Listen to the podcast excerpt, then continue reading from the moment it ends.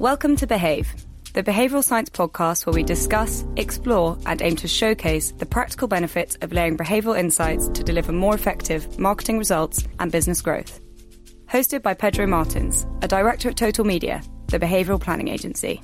Remember to rate us on wherever you listen to podcasts, and for any questions, feedback, or requests for future topics, please email us at podcast at behave.co.uk. For more information on anything discussed in the episode and useful downloads, please visit behave.co.uk forward slash podcast.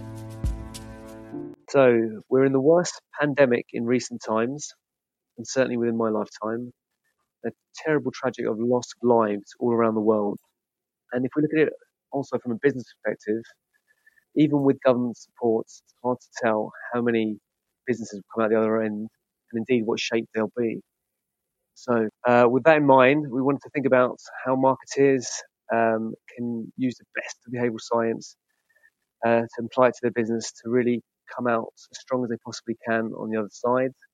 And I've got with me today, I would say the studio, but not the studio because we're all locked in. But I've got with me Will Hanmer Lloyd, who's head of behavioral planning at Behave, which is part of the Total Media Group, and the Richard Shotton, who's a best-selling author and behavioral scientists. And I'm your host, Pedro Martins. So welcome, gents. Morning, Pedro. Morning, Pedro. Um, so how are you both? Your families? Yeah, okay. Adapting to life under lockdown. Um, I think we're starting to get to grips with it now. Um, have a nice morning exercise routine that seems to be working for us, so it's, it's going okay. Yeah, not too bad. Uh, I'm actually finding the the fact that it's quite sunny uh, relieving. I thought I thought it might make it worse, that kind of FOMO missing out, but at least it's a kind of mood boosting just looking out the window. One of the things that I wanted to talk about, which I've seen recently, and we can start in any order, but it was social proof. And the reason being is that when I, Boris was uh, before he caught COVID nineteen, he kept talking about people staying at home and remaining in their home. And um, the words he always used, "You're all doing a great job. Lots of people are really listening." So he kept reinforcing that people were doing it, but could do it better. And I wanted to take, get your take on that. Well, I think there's there's two interesting things about about social proof and how it's being u- used by the government. The first is that social proof, probably more than any other bias, has been shown to be effective in a huge range of different circumstances. So, you know, you've got a famous Cialdini experiment in terms of towel reuse. You've got the HMRC talking about tax repayment rates, uh, FANG and restaurant menus. Situation, category, brand, different country. Again and again, we've shown that uh, it's been shown that social proof is really important. What's interesting though is Robert Cialdini argues that it becomes even more important when people are uncertain. You know, when people are uncertain, he says that they're much more willing to place an enormous amount of trust in the collected knowledge of the crowd. So I think you've got this case of generally social proof works, but it will be more important during the crisis because we're in a new situation in which people know they don't know. So what the crowd does, what other people do becomes more important. So, th- so that's one area. But the second danger that I think you're you're hinting at is the kind of dark side, the flip side of of of social proof, and that's the idea that in the same way that social proof can be used to encourage positive behaviour, if people aren't careful, it can be used to encourage negative behaviour. It can backfire. You know, there's, a, there's a lovely Cialdini experiment done in a in a national park in Arizona. Famous experiment, and what he did was work with that park to try and stop people stealing little bits of petrified wood. And in his test, he rigs up CCTV camera, um, puts this CCTV camera by a path, and sprinkles bits of petrified wood along the path. So any tourist who walks down it is likely to be tempted. And he runs three different scenarios. Firstly, there's no sign, and 3% of tourists nick a piece of wood. Then he puts up a sign which basically says, don't steal, it's wrong. And theft rates drop by about half. So I think it's 1.5, 1.7%. But then in that, in the final version of his test, he puts up a sign, which was very similar to what the park rangers had been running, which said, don't, uh, 14 tons of wood are being stolen each year and it's ruining the look of our park. And in that scenario, where he made theft seem commonplace, it became much more common still. So theft rates went from 3% in the control to 7.9% in that new scenario. Now, what Cialdini argued was if you make an antisocial behavior feel like it regularly happens, you remove a sense of transgression and it becomes more likely that it's going to happen. Now, he calls this the government's big mistake. And when he's talking about the government's big mistake, he essentially means that a lot of governments inadvertently misapply social proof. So they make the situation they don't want to happen feel commonplace and it becomes more common still. And he talks about that happening, you know, with if you go out and say lots of people aren't going to their doctor's appointment, that will make the situation worse.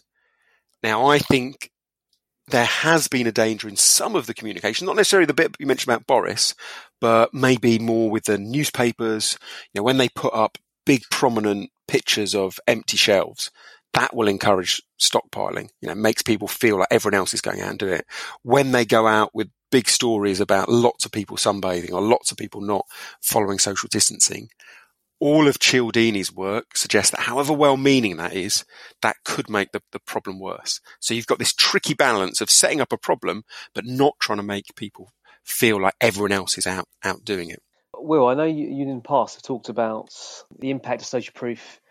Go back to uh, Richard's point in terms of that some people, there's negative social proof, there's also people who just won't do it, people who won't respond. Yeah, I think so. There's interesting there. Um, two different areas that the people that don't respond. So Richard mentioned one area of research, I think, which was the behavioral insights team and people paying their tax on time. And that most people, when they heard a social proof message about people paying their tax on time, uh, it increased the likelihood of um, people paying themselves. But actually, that sort of normative message uh, decreased collections amongst those with the largest tax bills um, potentially because they felt themselves to out operate outside the norms of most people because they obviously had the largest um, and most differentiating incomes. Um, and with them, when the message was changed to how what they provide is vital for public services and the public at large, it actually improved them paying their taxes. So I think we need to know the power of social proof, but that it isn't necessarily an effective message for every single group. And there may be people who are more likely to respond to different messages because they feel they are separate or outside of the norm. So, how, how do you feel? I mean, uh, we sort of addressed it already, but how do you feel that the government has done it right or could do it better? And also, I guess my other part of the question is is there a way for businesses and brands to be thinking about how this can apply? Uh, obviously, you've got to be careful. I mean, at the moment, you don't want to be pushing or selling but actually you want to be supporting people. But is there a way that brands could be doing this better? Yeah, no, no, absolutely. So, I mean, you're, you're absolutely right that the uh, for a lot of brands, they won't want to be stimulating immediate demand. You know, either if you're a car company, you know, no one's going to visit your showrooms, you're not going to buy anything. There's just there's no point in, in stimulating that short-term demand. Or maybe if you're a supermarket, you are, uh, you know, you're overflowing with demand. So again, it doesn't want to be stimulated. So, so you, there's definitely a change role for advertising in terms of its short term effect. But alongside that, there are some reasons why brands might want to be considering spending now. And a lot of this comes down to research into how a change in someone's environment uh, can lead to a disruption of uh, habits. So if you go back to 2017, last time I ran uh, an experiment on this topic, we surveyed 2,370 odd people and asked them two very simple questions.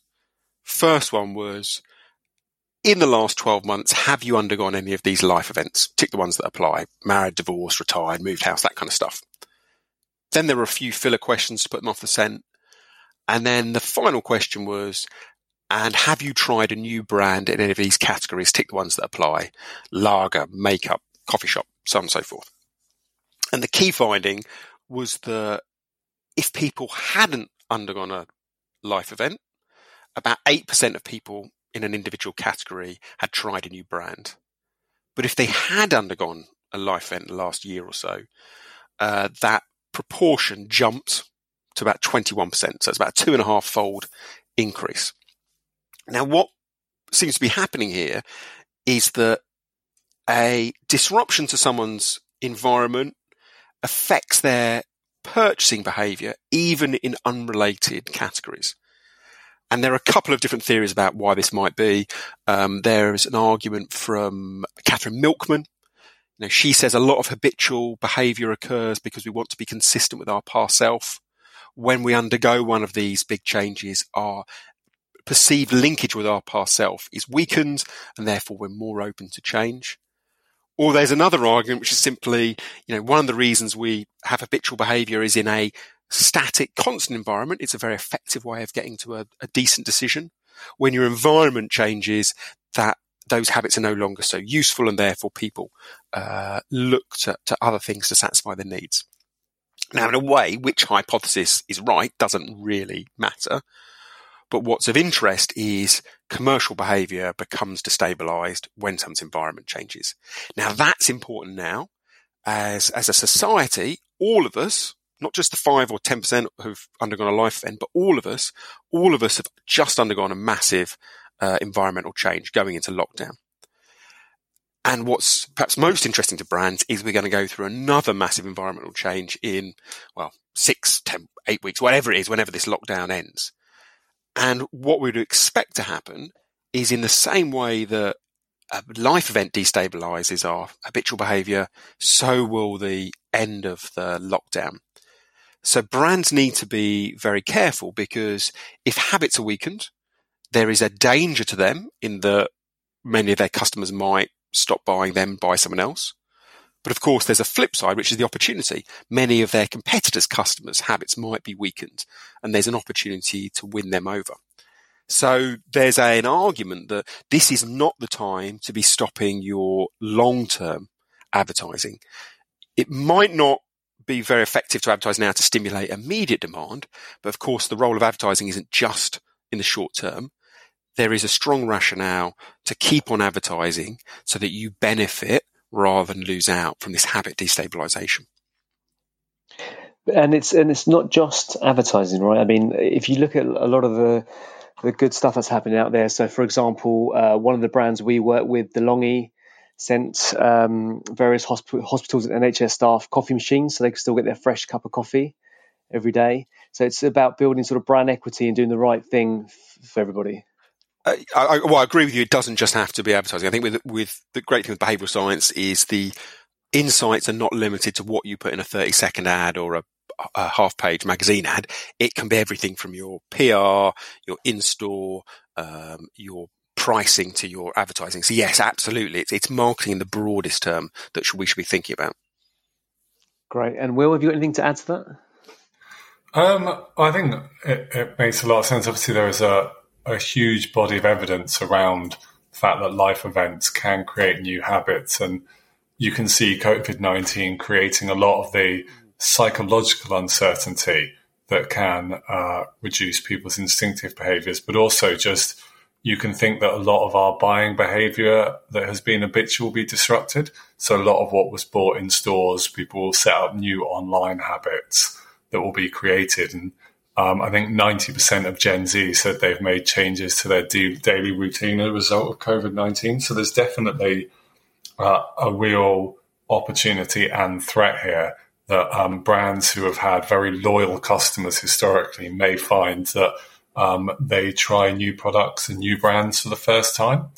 In terms of uh, trying to appeal to people to either keep them loyal or to attract new customers, I think broadly there's two core approaches. One is salience, um, so trying to make sure that you are front of my mind for this increased number of consumers who will be trying new brands and developing new buying habits. Uh, and that is just about having a message that you push out as broadly and frequently as possible. The second is, as you mentioned, trying to show empathy. Um, And I think with um, GWI saying that over 90% of consumers feel concerned about the impact of COVID 19, uh, there is a real desire for people to see brands be helpful, uh, empathetic uh, to them and to frontline workers. Uh, and as you say, that can be either through their messaging or through very positive things. I think it was interesting, for instance, that supermarkets opening early for key staff, I think, was started by a supermarket. I believe it was Iceland first. Um, and so actually some of the, the key changes that are being made are being driven by brands. I was going to say, I think the, the, the, the flip side of that is that brands need to be very, so Will and your uh, DeLonghi example are brilliant examples of brands trying to be helpful. And I think there's an element of both that's the right thing to do and enlightened self-interest that um, consumers will be thankful and grateful for that. The flip side is I also think consumers will often punish brands who act unfairly. So there's a there's a lovely set of experiments back from 1982 by a, a German psychologist called Werner Guth, and he came up with this idea called the ultimatum game. And it's a really simple setup. He splits uh, a pair of people, so these are strangers, they'll never meet, never have met, uh, puts them in separate rooms, and he calls one the proposer and one the receiver. He gives the proposer a set amount of money, so let's say a tenner, and he says to that proposer, you get to split this cash with the other guy, uh, and it's up to you how you divide it. So let's say the proposer decides to keep eight for themselves and give the receiver two quid.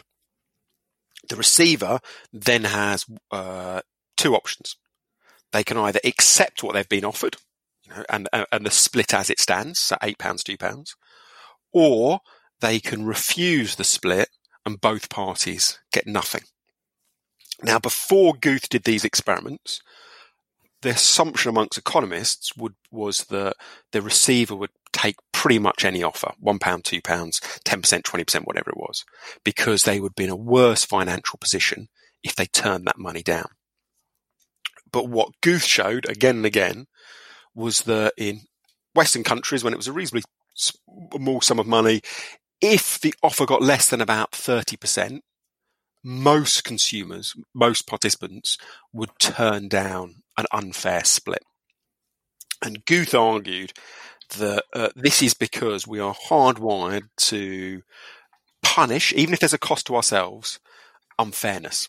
And because he argued, look, this is an evolutionary uh, development that as a species, humans are weak as individuals, but very powerful in groups.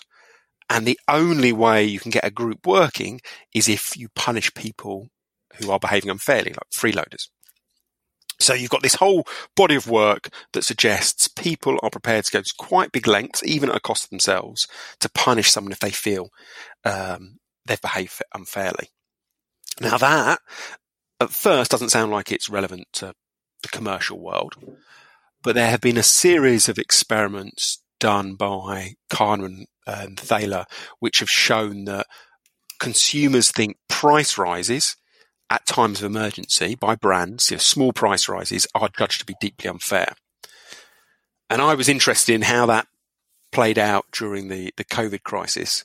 So did a quick bit of research and told consumers about a situation in which a, a supermarket had risen, had increased prices on toilet paper from five pounds to six pounds and got them to say where they thought it was from completely fair, quite fair, quite unfair, or completely unfair. And 72% of people think that that tiny little price rise is completely unfair. So the warning for, for, brands would be it's not just that you should think about communications and uh, activities that are helpful and useful, but also avoid exploiting this situation, avoid maximizing your profits in the short term uh, because of increased demand, because it will be judged to be deeply unfair. And there is a risk, not a certain one, but there's certainly a, a risk that you might generate long term negativity. I think just to add to that, one area that's interesting for brands to consider mm. is there are brands that can put up prices because demand has gone up. there will also be brands that need to put up prices because supply side costs have grown. So examples will be paracetamol, where there's a real shortage of um, uh, the ingredients for it being made. Um, and I think one of the things brands will need to do is if they do have to increase prices because of supply side issues, uh, really try to communicate that to their buyers so that people don't think it's an unfair uh, price hike that they want to punish, but understand the reasoning and therefore more likely to to not feel that this situation is being exploited. Absolutely right there. Yeah, there's a, there's a lovely paper back in 1986 when Kahneman talked about his um, some examples of what people thought was fair and not fair. And in one of those examples, he gives people a thought experiment about I think it's lettuce, and he says that there's been a local shortage of lettuce for some kind of transportation issue, and the wholesale cost of lettuce has gone up by 50 pence a head of lettuce. And a local greengrocer puts up his prices by that amount. When he gives that backstory, the proportion of people who think the price rise is unfair plummets. There's still some people, but you know, it's 20 or 30% rather than uh, 70%. So I think you're absolutely right. If you have to put up prices, explaining that you are passing on costs is judged to be completely different from being seen to increase your profits at this, at this time of need. So there are, as Will says, there are tactics of brands to use uh, if that is the case. This podcast is brought to you by Total Media, the behavioral planning agency an innovative approach to behavioral insights to deliver more effective marketing results and business growth.